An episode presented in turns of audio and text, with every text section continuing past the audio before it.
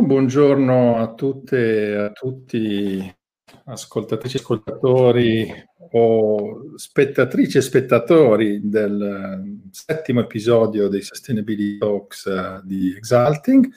Siamo in diretta su LinkedIn, sulla pagina LinkedIn di Exsulting.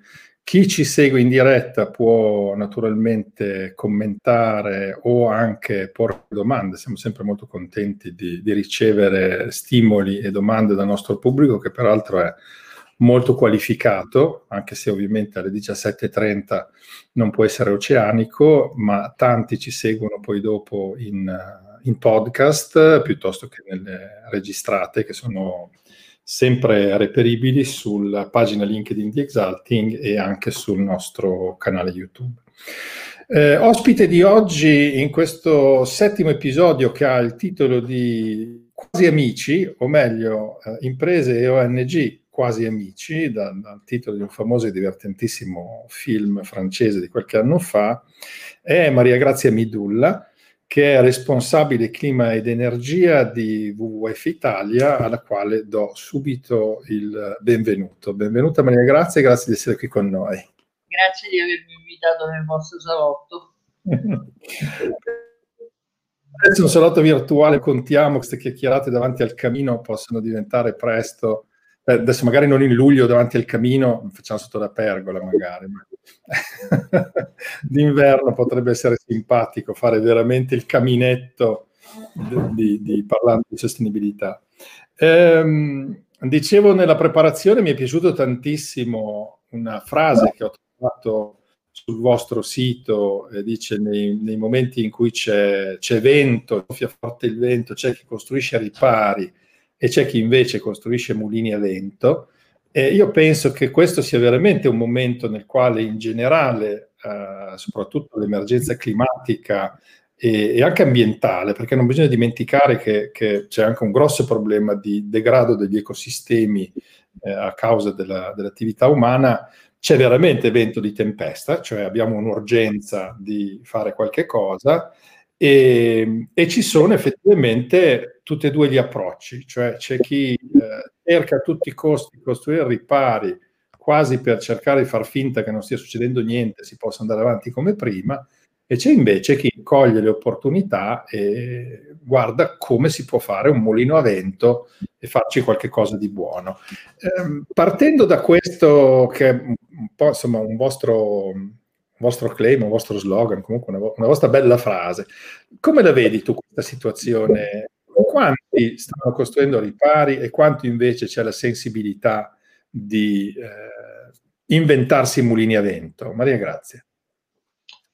Beh, oggi è una giornata particolare, perché ieri c'è stata la riunione dei capi di Stato e di Governo dell'Unione Europea, e non si è deciso come splittare, come dividersi il target di meno 55% della riduzione delle emissioni al 2030. E la considerazione che mi è venuta da fare è che questa è un segno di carenza di leadership. Ora, noi tutti siamo molto simpatizzanti con la crisi che abbiamo dovuto vivere, il momento in cui viviamo e i molteplici problemi che questo presenta, però gli stessi leader europei hanno individuato proprio nella ripresa verde la chiave per uscire anche da questa crisi, ma soprattutto per evitarne una di portata ben maggiore, ben più drammatica, quella che riguarda la medaglia che ha due facce, quella della crisi climatica, che porta degli impatti in sé, ma che soprattutto poi aggrava i problemi fortissimi che vivono i nostri ecosistemi, che vive la nostra biodiversità, che è la base. Noi stiamo, come diceva il mio collega, tagliando il ramo su cui viviamo. E quindi io in questo momento, diciamo, penso che c'è molto bisogno di leader, purtroppo viviamo sempre con qualche cosa che manca. Cioè non abbiamo, quindi mi verrebbe da dire che le aziende, la società civile, come molto spesso ho riscontrato alle COP, quindi società civile, partecipazione dei giovani, eccetera, eccetera, ma anche comuni, città e aziende, devono in qualche modo sopperire e rendere questa carenza di leadership meno ondeggiante. Però, come ci dicevamo nella preparazione, non tutti hanno le idee chiare nel lungo periodo, e qui mi fermo perché l'ho lanciato la palla. Beh, allora, diciamo che con me sfondi una porta aperta da questo punto di vista, perché io ormai da molti anni ho perso la fiducia nella leadership politica a tanti livelli, ma penso che sia anche una responsabilità di cittadini, imprese e di una parte della società civile, che tutto sommato ha ritenuto, incoraggiando la mediocrità delle leadership politiche, di avere più spazio per farsi i propri affari. Però una grande fiducia invece nell'intelligenza delle persone, nell'etica diffusa, perché comunque devo dire che io sono cresciuto in mezzo agli imprenditori e alle persone nelle imprese, e devo dire che la stragrande maggioranza delle persone che ho incontrato erano brave persone. Quindi penso che ci possa essere un ruolo trainante dal basso o dal mezzo, se vogliamo, perché insomma alcune imprese hanno delle importanze rilevanti anche su quello che accade nelle società, mentre spesso le enunciazioni dei governi, grandi piani, grandi annunci, poi alla fine insomma hanno poco effetto.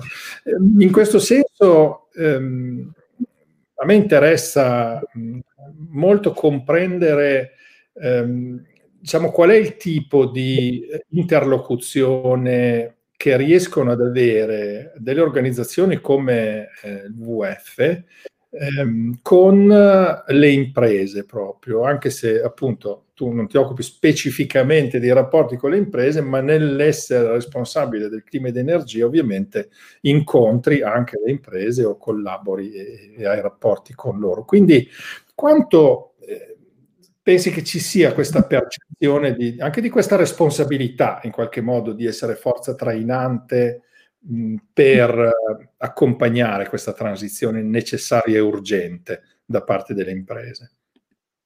Dal tuo punto di vista?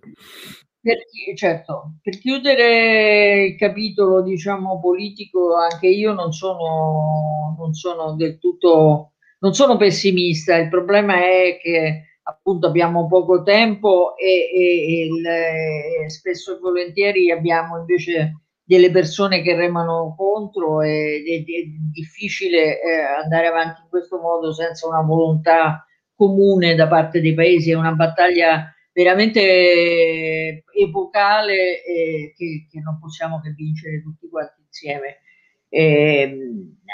A questo proposito pensavo prima, chi ha detto ci vuole un'economia più fondata sulle persone? Vediamo se lo indovini. Mi arrendo, mi verrebbe da andare a economisti gandhiani.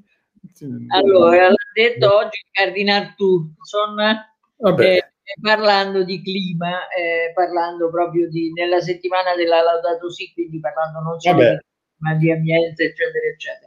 Certo. Ecco, questo per dire che secondo me forse è il tempo per le aziende di farsi delle grandi domande. Che cosa cambiare? E non che cosa fingere di cambiare, perché ci sono queste due accezioni che sembrano, diciamo, simili, ma non lo sono per nulla. È venuto il momento di cercare di farlo. Devo dire che sempre più, io ricordo sempre, lo cito sempre, una volta ero in treno, non avevo detto di che cosa mi occupavo, e una persona che poi ho scoperto lavorava per una grande multinazionale che fa i surgelati, mi diceva, ma per noi la pesca, la biodiversità, la vita in mare è il nostro core business, perché senza il merluzzo noi non facciamo i bastoncini. Si è anche rivelato di che multinazionale si parlava. Ed è così un po' per tutti, ma tutti pensano che invece questo non valga, o che l'ambiente, la natura e le condizioni di stabilità climatiche come le conosciamo siano garantite, e non è assolutamente così. Anzi, il rischio che noi corriamo è esattamente, riguarda tutti quanti i settori, ed è un rischio sia di impatti sia di mancanza di risorse, ma soprattutto poi anche di instabilità totale, perché sono uscite le statistiche sulle persone che si stanno muovendo, ma non solo i migranti, anche quelli che devono abbandonare la loro casa per muoversi all'interno dello stesso Stato, per colpa di eventi climatici estremi, e sono dei numeri da far tremare i polsi. Certo. Molto spesso le aziende a questo non ci pensano, ma addirittura nel loro business, cioè loro non pensano che il loro business può subire l'impatto del cambiamento climatico, e che c'è un impatto del cambiamento climatico che ormai diciamo non riusciremo a evitare, ma che oggi stiamo lottando per evitare il cambiamento climatico catastrofico, quello che mette sul lastrico le nazioni, ecco, quello che può provocare 200 giorni l'anno o 100 giorni l'anno di una temperatura oltre i 40 gradi o addirittura vicino ai 50 gradi, che rende alcune aree inabitabili. Ecco, di questo stiamo parlando. Certo. E io vorrei tanto che se ne rendessero conto di più. Beh, questo è molto interessante. Io porto una piccola esperienza di sofferenza da cambiamento climatico in una nostra azienda agricola biologica qui in Pianura Padana. Noi 3 anni fa abbiamo dovuto, per finire il raccolto del pomodoro, far arrivare l'acqua con le autobotti. Che è una cosa assolutamente fuori da ogni orizzonte, e la decisione che è stata presa è che qui d'ora in avanti non si fanno più pomodori, non si fanno più colture che richiedano irrigazione. Cioè manca la permanenza, il nostro è un caso piccolissimo, ma è il livello di riflessione che bisogna fare, cioè rischiamo di non avere le produzioni di cibo. Quindi questa è la scala dei problemi, e la cosa di cui parlavi tu è molto interessante, perché proprio stamattina ho letto un articolo che condivideva una comunicazione di BlackRock che richiamava l'attenzione sul rischio geopolitico, che è un rischio che è stato abbastanza trascurato ultimamente, ma in realtà, se noi pensiamo a quelli che possono essere gli effetti destabilizzanti del cambiamento climatico su intere regioni del pianeta, e proprio con numeri di spostamenti dovuti alla fame e alla sete, quindi non stiamo parlando di migrazioni dovute al desiderio di migliorare la qualità di vita, stiamo parlando di popoli che si spostano perché non c'è più acqua da bere. Questo rischia di essere una catastrofe di proporzioni planetarie, no? Ed è nell'interesse di tutti ragionarci, occuparsene, trovare delle soluzioni. Ma questo, se pensiamo a tutto il chiasso che è stato fatto qualche anno fa sul tema migrazioni, parlando di qualche centinaio di disgraziati che arrivavano sulle nostre coste, come mai invece questa emergenza e questo rischio colossale è così poco nell'immaginario collettivo, secondo te? Stiamo un po' deviando, ma ci siamo andati su, secondo te? Ma secondo me la narrativa ovviamente non la fanno, diciamo, gli intellettuali, ecco, diciamo, chiamiamo così, tanti operatori, dai giornali ai media e agli stessi politici, e non è nel loro radar. Io vorrei raccontarti un piccolo fatto che mi è capitato personalmente. Io sono andata a Città del Capo nel periodo in cui sembrava che c'era una tale siccità che sembrava che dovessero praticamente chiudere i rubinetti per tutti. e distribuire l'acqua tramite autobotti in 32 o 24, adesso non mi ricordo, comunque poche decine di punti di distribuzione per una città di 3 milioni e mezzo, 4 milioni di abitanti.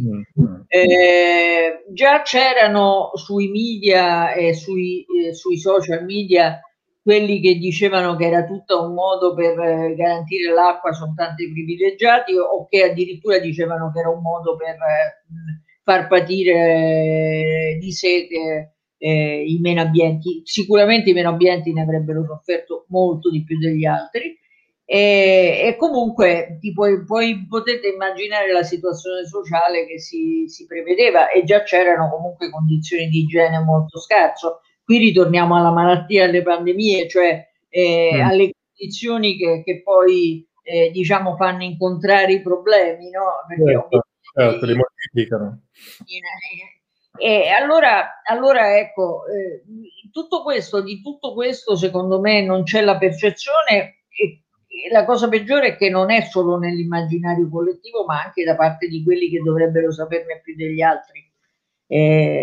Questa è la cosa seria.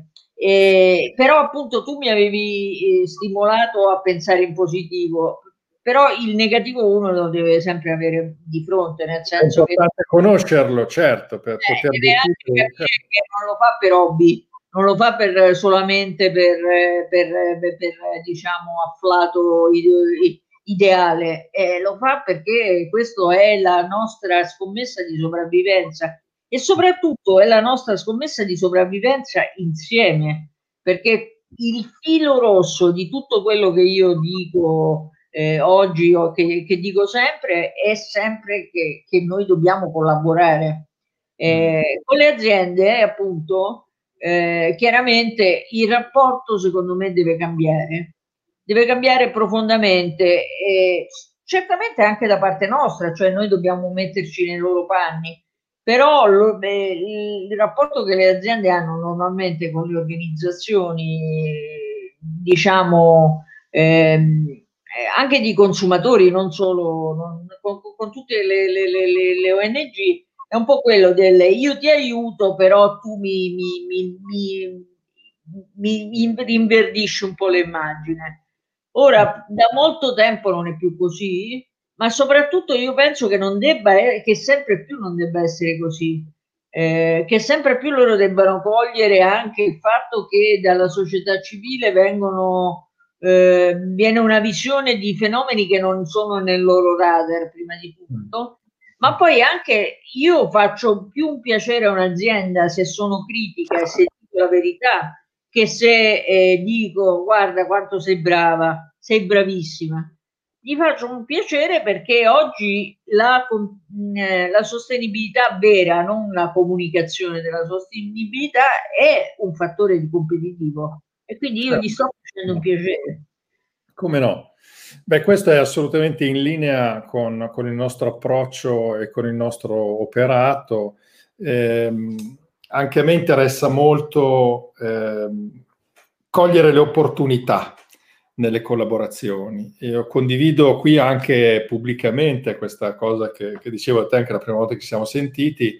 Io ho presieduto i lavori di un Sustainability Summit nel novembre del 2019. Ho avuto ospiti 8 imprese, grandi imprese anche, che hanno partecipato a questo evento e hanno condiviso i loro progetti. 7 su 8 avevano delle partnership con WWF, delle quali erano contente. E quello che loro dicevano sostanzialmente era a noi porta la collaborazione con le ONG, porta 2 aspetti fondamentali. Uno, anche e soprattutto per aziende che hanno delle catene del valore, soprattutto delle catene di fornitura lunghe, sparse in giro per il mondo, spesso le ONG hanno una competenza, una conoscenza di temi locali che le aziende non riescono ad avere, e quindi porta sicuramente una ricchezza da un punto di vista informativo. E dall'altro sono delle ottime sentinelle di segnalazione di minacce o di rischi negativi, a seconda della definizione che vogliamo utilizzare, no? Quindi La collaborazione sicuramente già da questo primo punto di vista è molto costruttiva, e in un mondo nel quale la base della sostenibilità è la gestione dell'incertezza e quindi la gestione dei rischi negativi e la possibilità di cogliere delle opportunità, avere delle sentinelle efficaci e dei conoscitori di temi in modo approfondito è un elemento fondamentale. L'altro aspetto che io trovo molto positivo, e non so se abbiamo in mente la stessa azienda che fa della pesca, ma una di queste aziende con la quale poi ho anche fatto amicizia, perché è un bellissimo team della sostenibilità che prevalentemente lavora il tonno, ha fatto proprio con voi e anche con altre organizzazioni una partnership dalla quale addirittura sono scaturiti degli organismi internazionali di controllo della pesca, ma da un certo punto di vista è ovvio, perché se danneggiano gli stock del tonno si mettono fuori dal business da soli, no? Quindi questo da un certo punto di vista dovrebbe essere banale, invece in certi casi non lo è. Quindi questo approccio secondo me è sempre molto interessante. Rispetto a ciò che può portare l'organizzazione della società civile all'azienda nella collaborazione, oltre alle cose che ho detto, a te cosa viene in mente? Quale altro know-how o contributo a trovare opportunità potete portare? Allora, io prima di tutto voglio parlare delle critiche, di chi ci critica per quando collaboriamo con le aziende. La prima cosa che mi viene da rispondere è che certamente sono sfide veramente molto molto difficili. Miei colleghi anche che si occupano di altri settori che hanno lavorato per arrivare a una partnership con l'azienda ci hanno messo molto tempo e hanno lavorato veramente duramente. Però quando poi hai il risultato, soprattutto se è una grande azienda, io in termini di CO2 posso ottenere riduzioni che sono analoghe a quelle che io chiedo agli stati, insomma, e che hanno la stessa portata di quella di uno stato alcune volte. E quindi ovviamente questo per chi poi fa il conto della CO2, perché io e tutti quanti noi sempre di più dovremmo cominciare a fare il conto della CO2 e cercare di risparmiare un chilo, una tonnellata di CO2 il più possibile, come se fosse, denaro. Ecco, è importante, molto importante. Certamente le difficoltà sono molteplici. Una che mi viene in mente subito è che magari tu fai un accordo con un'azienda su una tematica che può essere appunto la CO2. Dopodiché però non puoi ignorare che quell'azienda, che ne so, usa sostanze chimiche tossiche, e quindi alla fine la partnership assume un orizzonte più rotondo. Questo complica un po' le cose, ma la sostenibilità è un po' complessa. Noi ci siamo abituati alle cose facili, appunto, pensavamo che mettere il petrolio dentro al motore a scoppio ci risolvesse tutti i problemi con grande facilità. Poi avevamo le pompe di benzina, eccetera, quindi tutto semplice. Però poi alla fine abbiamo visto, qualche giorno fa facevo un paragone storico, perché io sono appassionata di storia, poi sembra che non sia vera questa storia, ma Enrico VIII sembra che dovesse il suo caratteraccio al fatto che assumeva mercurio per la sifilide. Allora, cioè il problema è che certo magari stava meglio nell'immediato, però poi si è avvelenato e abbiamo visto con delle conseguenze pessime. Allora, che fosse vero che la colpa fosse del mercurio, no, molte volte noi cerchiamo la soluzione semplice e alcune volte poi, e questo è il rischio che corriamo oggi, ci mobilitiamo in difesa della soluzione sbagliata invece di cercare la soluzione vera ai nostri problemi. Ecco, questo è è un po' il momento che stiamo vivendo. Quindi non è una cosa semplice, ma sono sfide che poi, quando portano dei risultati, portano dei grandi risultati. Questo ritorna, secondo me, un po' al discorso dei ripari o dei mulini a vento, no? Perché una tipica soluzione umana è quella di cercare una soluzione veloce, breve, che mitiga gli effetti, non risolve le cause e crea ulteriori problemi. Questo lo vediamo spesso in termini di salute, ma lo vediamo anche in termini di problemi ambientali, eccetera. Io penso che la sfida della sostenibilità, perché la sostenibilità è un obiettivo finale, no? Le uniche attività umane sostenibili oggi sono quelle degli indigeni dell'Amazzonia e di qualche boscimane, se ne è rimasto qualcuno. La società evoluta umana non è sostenibile, quindi pianeta ne abbiamo uno e ne consumiamo molto di più di uno, quindi impegnativo. Però credo anche che sia molto divertente, molto stimolante. Io sono un curioso e vedo che cosa sta accadendo oggi nel mondo delle aziende, nel mondo di produzioni, di processi, l'innovazione tecnologica. Ci sono delle possibilità enormi oggi e in questa sfida la creatività e l'intelligenza umana, che sono specialmente spesso espresse nelle imprese, secondo me può fare veramente tanto. Per questo andiamo a toccare un tema a cui abbiamo accennato nella nostra preparazione, le politiche economiche e le politiche energetiche, no? Allora, in Italia abbiamo tipicamente e storicamente fatto fare le politiche energetiche alla società petrolifera di Stato e le politiche di trasporti alla più grande impresa italiana di produzione di autoveicoli, e quindi in realtà la mia sensazione è che abbiamo un po' tarpato le ali all'innovazione, allo sviluppo e all'andare un pochino verso qualche cosa di più moderno, di più utile e più sostenibile. Tu che ti occupi istituzionalmente, direi, di clima ed energia, dal tuo punto di vista com'è questa situazione? Ma sicuramente noi abbiamo delegato molto, basti sapere che per esempio in occasione del PNRR Cassa Depositi e Prestiti, che dovrebbe poi gestire materialmente i fondi, ha fatto un accordo con Confindustria Energia. Ora tu dici, ma scusate, ma lo Stato dov'è in tutto questo? Voi fate gli accordi direttamente tra di voi. C'è un po' una confusione di ruoli e soprattutto sembra che il governo, gli enti locali, le regioni, eccetera, non abbiano alcun ruolo nel mettere insieme le cose. Vorrei spiegarmi meglio, perché sennò sembro una specie di socialista vecchio stampo.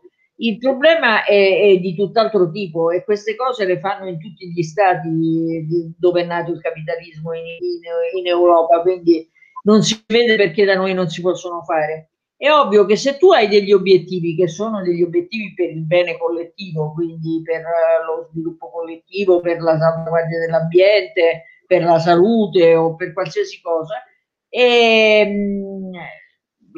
diciamo che la cosa importante è mettere insieme le forze in modo da fare sinergie, perché niente si può fare da soli. Questo fare sistema da noi è sempre mancato, anzi qualche imprenditore mi dice ma da noi i distretti sono falliti. Poi mi sono stata attaccata da un collega di Legambiente perché ho detto i distretti sono falliti, ma diciamo non hanno espresso il loro potenziale, i distretti industriali, proprio perché le aziende faticavano a mettersi insieme.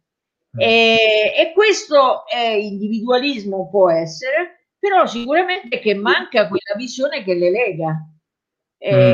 Oggi, quando una centrale a carbone deve chiudere, I comuni sono lì che boccheggiano, e ti posso assicurare che tutti i comuni dove c'erano le centrali a carbone sono contrari, per esempio, ad avere un'altra centrale a gas, però vorrebbero vedere delle prospettive diverse di sviluppo sostenibile, ma non c'è il pubblico, cioè mancano gli enti locali, le regioni, ma soprattutto una visione nazionale di dove fare che cosa. Cioè noi, che ne so, ci servono gli autobus elettrici, poi finiamo per mettere nel piano, nei collegati al PNRR, i soliti autobus inquinanti, perché noi non abbiamo la filiera e ci continuiamo a lamentare, magari quando arriveranno gli autobus dalla Cina, ci continueremo a lamentare che noi non abbiamo la filiera degli autobus. Ma chi la fa la filiera?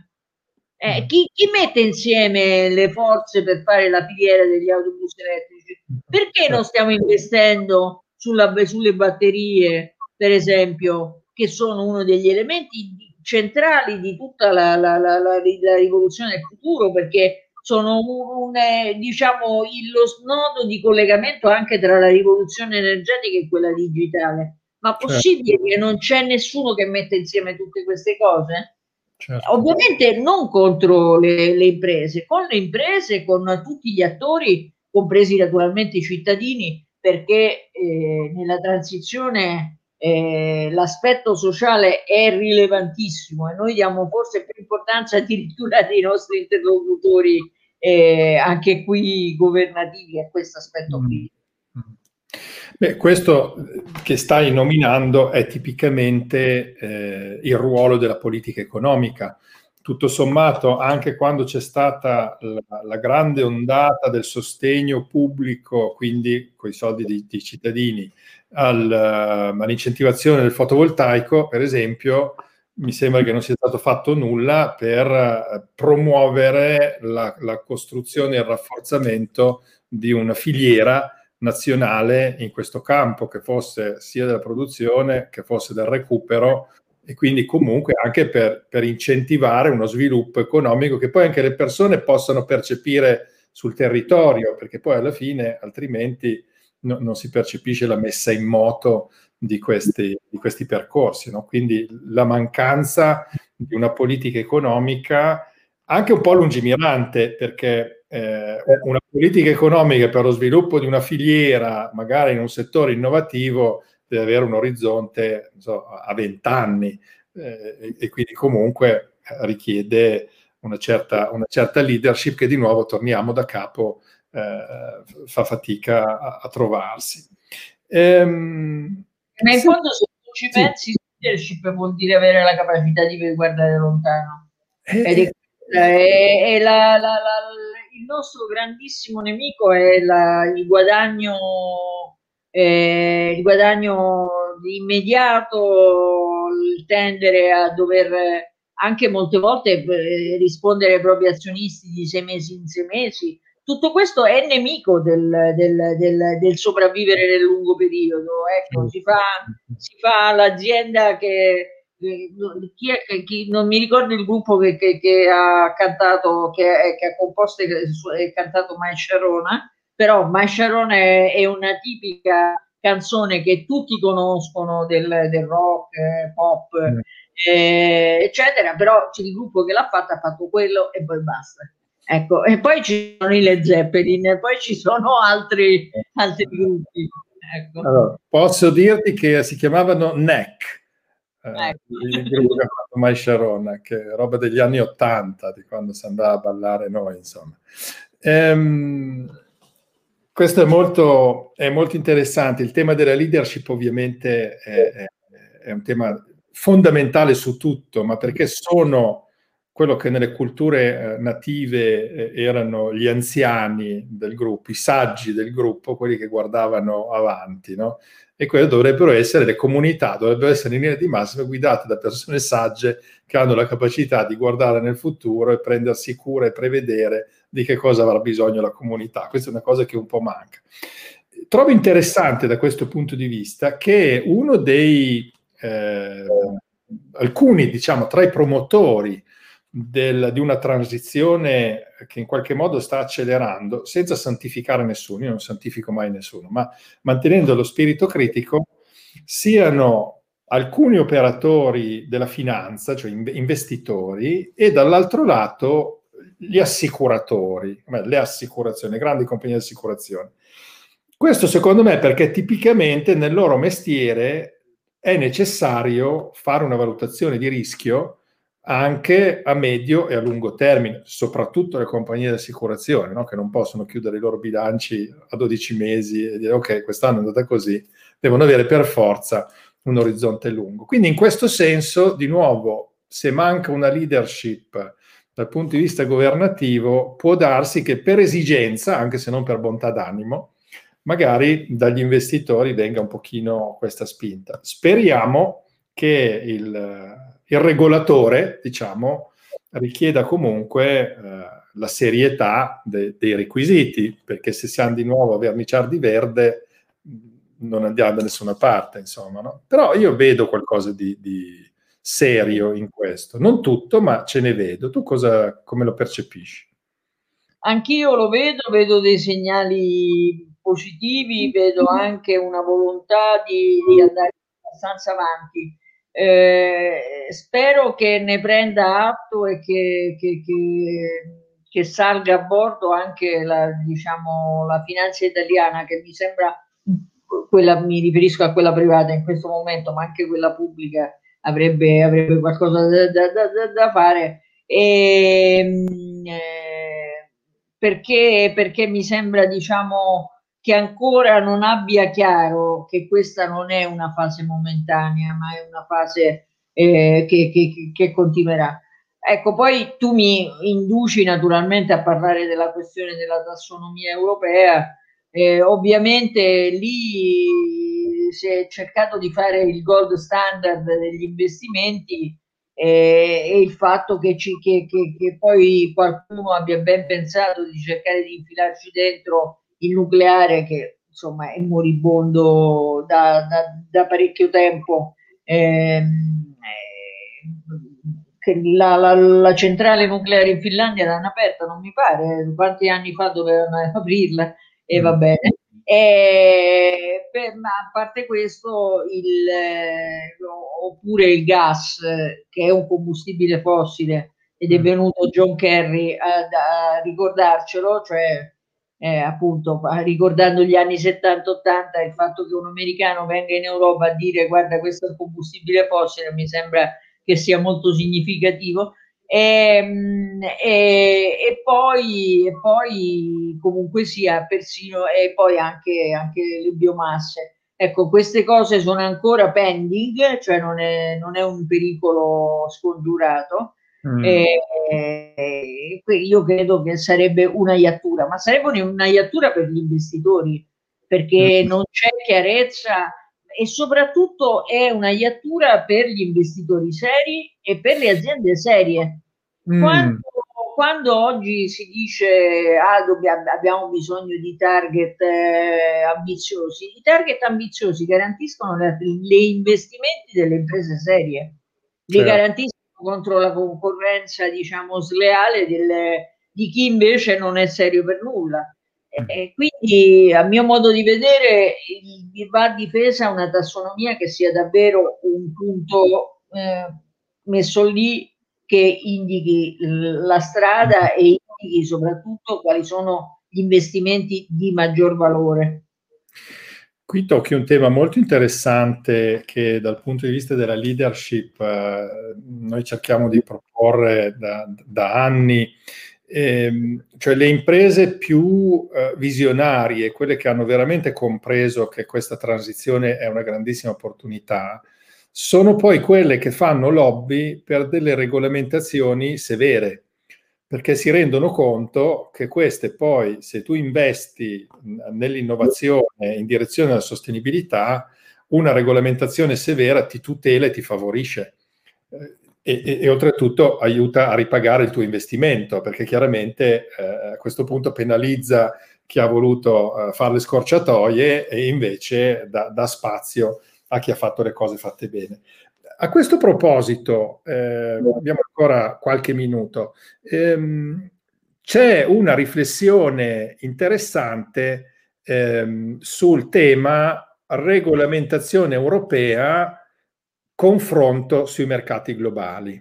Cioè c'è un po' il timore di dire se noi regoliamo molto strettamente le aziende europee, poi dopo va a finire che con le regole del commercio mondiale ci troviamo invasi da prodotti fatti a costo inferiore e non abbiamo risolto un bel niente, anche perché l'Europa sta diventando sempre più piccola rispetto al mercato globale.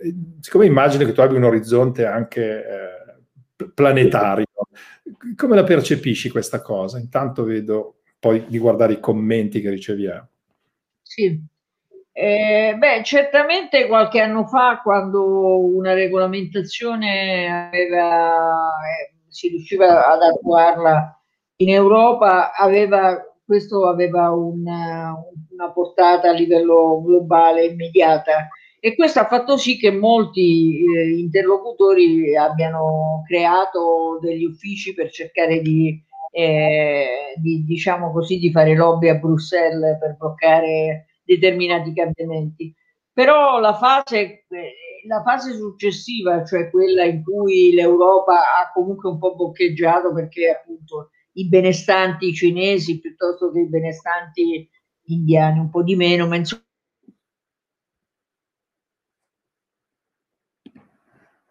cosa è successo? Aiuto.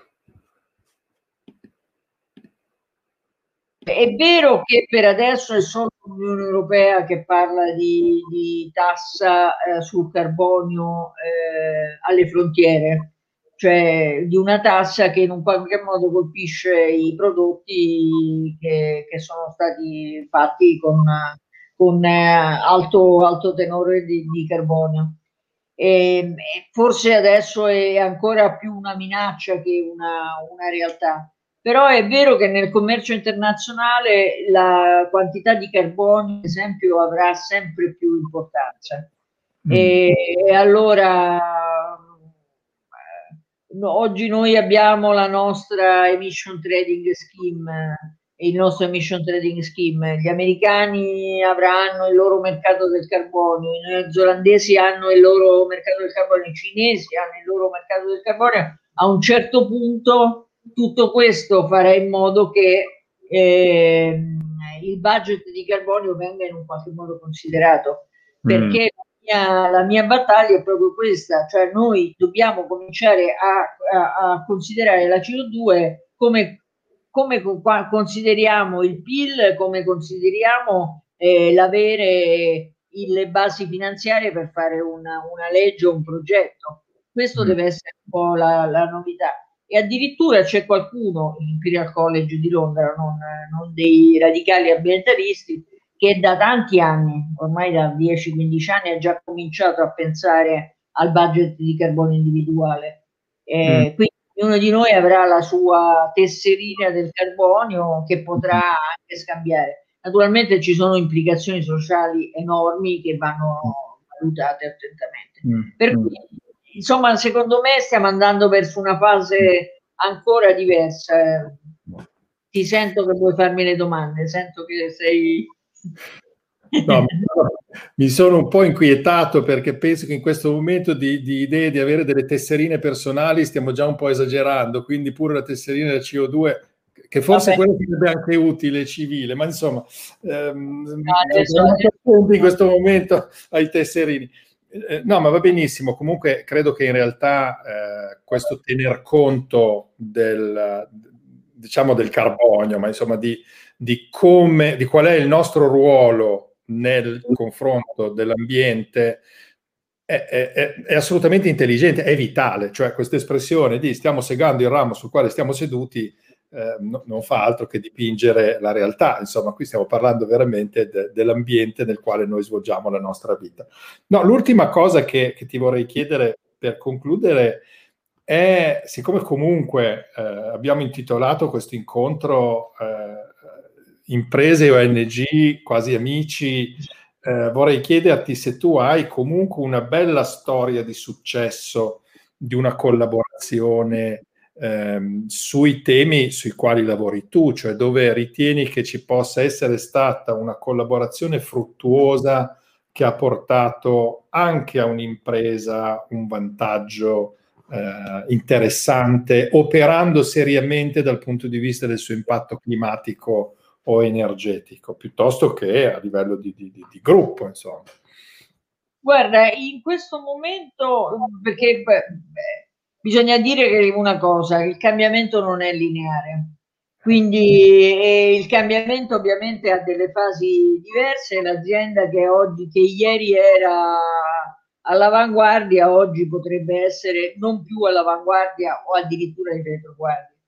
Però la cosa che io vorrei dire, vorrei portare il caso di un'azienda che con cui non abbiamo un accordo specifico, forse ce lo avremo in futuro, che però è molto interessante. Voi sapete che le imprese petrolifere in questo momento stanno tutte quante cercando di capire come possono sopravvivere, e la maggior parte di esse sta cercando di capire come possono sopravvivere senza cambiare niente, e questo purtroppo non ci fa molto piacere. Eppure noi abbiamo in Italia un'azienda petrolifera genovese che si chiama Erg, ex azienda petrolifera, che ha dismesso tutta la sua parte petrolifera e che si è lanciata nelle rinnovabili.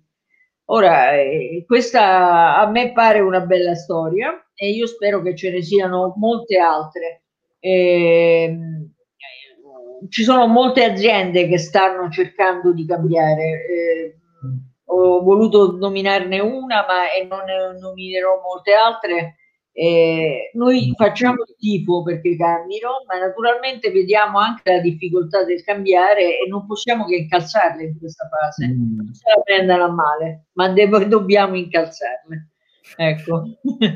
D'altra parte, quando parliamo di aziende, dobbiamo sempre ricordarci che parliamo prima di tutto di persone, no? Quindi se trovo che sia sbagliato difendere qualche cosa che è indifendibile col ricatto dell'occupazione, dall'altro lato bisogna anche ricordare che le aziende sono fatte da persone e c'è un patrimonio enorme di intelligenza umana, di impegno, di creatività, che possono assolutamente essere valorizzati, vanno rispettati, perché è inutile salvare un ecosistema poi dimenticandosi le persone, no? Quindi questo è anche il tema della sostenibilità, ricordarci che abbiamo un ambiente da tutelare perché è quello nel quale tutti viviamo, che dobbiamo avere dei risultati economici che permettono alle aziende di stare in piedi e quindi anche di contribuire alla ricchezza collettiva, perché nella sostenibilità c'è anche l'etica, c'è il fare il proprio dovere fiscale nei confronti delle collettività, eccetera, e c'è un aspetto sociale che viene rispettato anche tenendo conto che le aziende vanno eventualmente aiutate nella transizione. Questo mi sembra sia una cosa preziosa che avviene attraverso la vostra collaborazione. Solo una domanda su questo caso che hai citato di Erg, ma nella loro transizione, conosco un pochino il loro impegno, c'è stata comunque anche una collaborazione con voi? Avete fatto dei progetti insieme nella transizione? No, tutto da soli. Noi abbiamo comunque... in alcune fasi siamo entrati in contatto con loro e abbiamo dato anche delle nostre valutazioni diciamo, l'importanza che una cosa poteva avere rispetto all'altra, ma non così come insomma, senza nessuna. Però noi pensiamo e spero che in futuro collaboreremo di più con loro. Ma così ho voluto fare questo esempio perché ce ne sono molti altri. Per esempio adesso mi viene in mente Sofidel, che è un nostro campione del clima, è un'azienda con che ecco, quando parlo con loro parlo come a un alleato, insomma, persone che vogliono cercare il più possibile di migliorare. È difficile nel loro campo, peraltro, perché voi sono un'azienda energivora, insomma, però stanno facendo il massimo. Ecco, molte volte a me questo è quello che piace, perché noi dovremmo fare una riflessione nazionale su quello che è successo alla Funivia, traendone qualche lezione, perché se no passa tutto ed diventa tutto una questione di un gancio messo al freno, piuttosto che... Invece non è così, lì c'è proprio il fatto che la furbizia a scapito, cioè che può portarti ad aprire dopo il lockdown, eccetera, eccetera, però poi ti può costare tutto, ma soprattutto costa tutto alle persone che periscono. E noi dovremmo fare una riflessione vera, e le aziende dovrebbero farla particolarmente, su come si perseguono gli obiettivi della transizione nell'interesse di tutti, su come si può cercare al massimo di salvaguardare anche l'occupazione. Alcune aziende fanno degli sforzi in questo senso, potrei fare i nomi ma già ne ho fatto uno, anzi però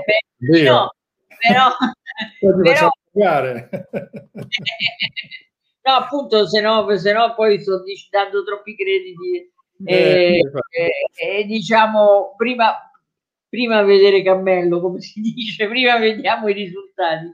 Però molte aziende alcune aziende stanno cercando il più possibile nella transizione di non licenziare le persone, e addirittura una cosa molto buona che succede è quella di cercare di indurre nuova capacità locale sull'efficienza energetica e sulle rinnovabili. Insomma, qui bisogna fare veramente la parola d'ordine è collaborazione. Certo. Se noi non impariamo a far questo...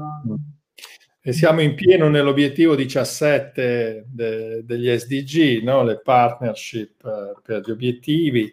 Tra l'altro ci ha salutato prima commentando Antonio Baio di Confindustria Vicenza, che è un nostro partner, di cui siamo partner per un progetto sulla sostenibilità per tutta la comunità imprenditoriale del territorio, quindi questo appunto di nuovo va nella direzione dell'obiettivo 17, concordo con te.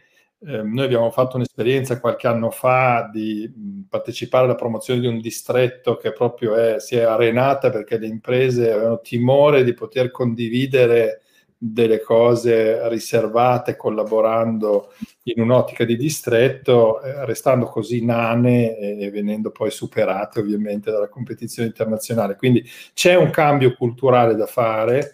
Su tanti aspetti. Credo che comunque, a conclusione della nostra chiacchierata di oggi, il dialogo e la collaborazione costruttiva con le organizzazioni della società civile possa essere sicuramente uno strumento. Appunto, ho portato la testimonianza di queste imprese che ho conosciuto personalmente, che ne sono molto contente e quindi su questa nota io direi incoraggio tutti gli imprenditori e i manager che stanno ascoltando a percorrere questa strada. Noi tra l'altro per i nostri clienti, accompagnandoli sul processo di sostenibilità, lo facciamo anche quando è il caso di aiutarle anche a costruire dei dialoghi positivi che portano a collaborazione, idee, sviluppo di soluzioni per problemi comuni.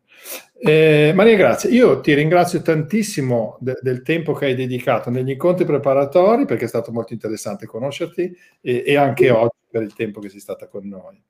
Grazie a te, grazie a voi, e se posso chiudere con una frase: non abbiate paura delle critiche, le critiche fanno bene. Il problema è come si conduce il dialogo. Nel dialogo ci può essere anche la critica, a patto che poi si cerchi di tendere tutti allo stesso fine. Il metodo maieutico, la critica che aiuta a costruire insieme una nuova conoscenza e una nuova realtà. Allora, grazie di nuovo Maria Grazia, grazie a tutte e a tutti. Qui arrivano commenti di apprezzamento anche per te, per il tuo contributo che hai dato oggi. Io segnalo i 2 appuntamenti prossimi.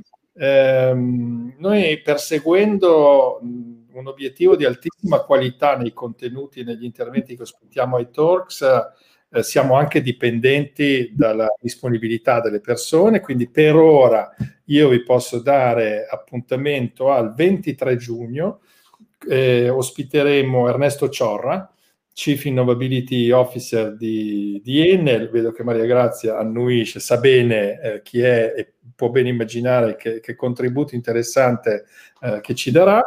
E poi avremo il 21 luglio Selina Xerra, responsabile CSR e comitati territoriali di IREN, che proprio oggi ha confermato la sua partecipazione, anche lei con un incontro preparatorio interessantissimo. Quindi di nuovo sono veramente contento di questa qualità che portiamo e che condividiamo. Grazie a tutti e a tutti, appuntamento ai prossimi appuntamenti, seguite la pagina LinkedIn di Exsulting, che non si sa mai che ci infiliamo in mezzo anche qualcosa d'altro, altrimenti ci vediamo il 23 giugno. Buona serata.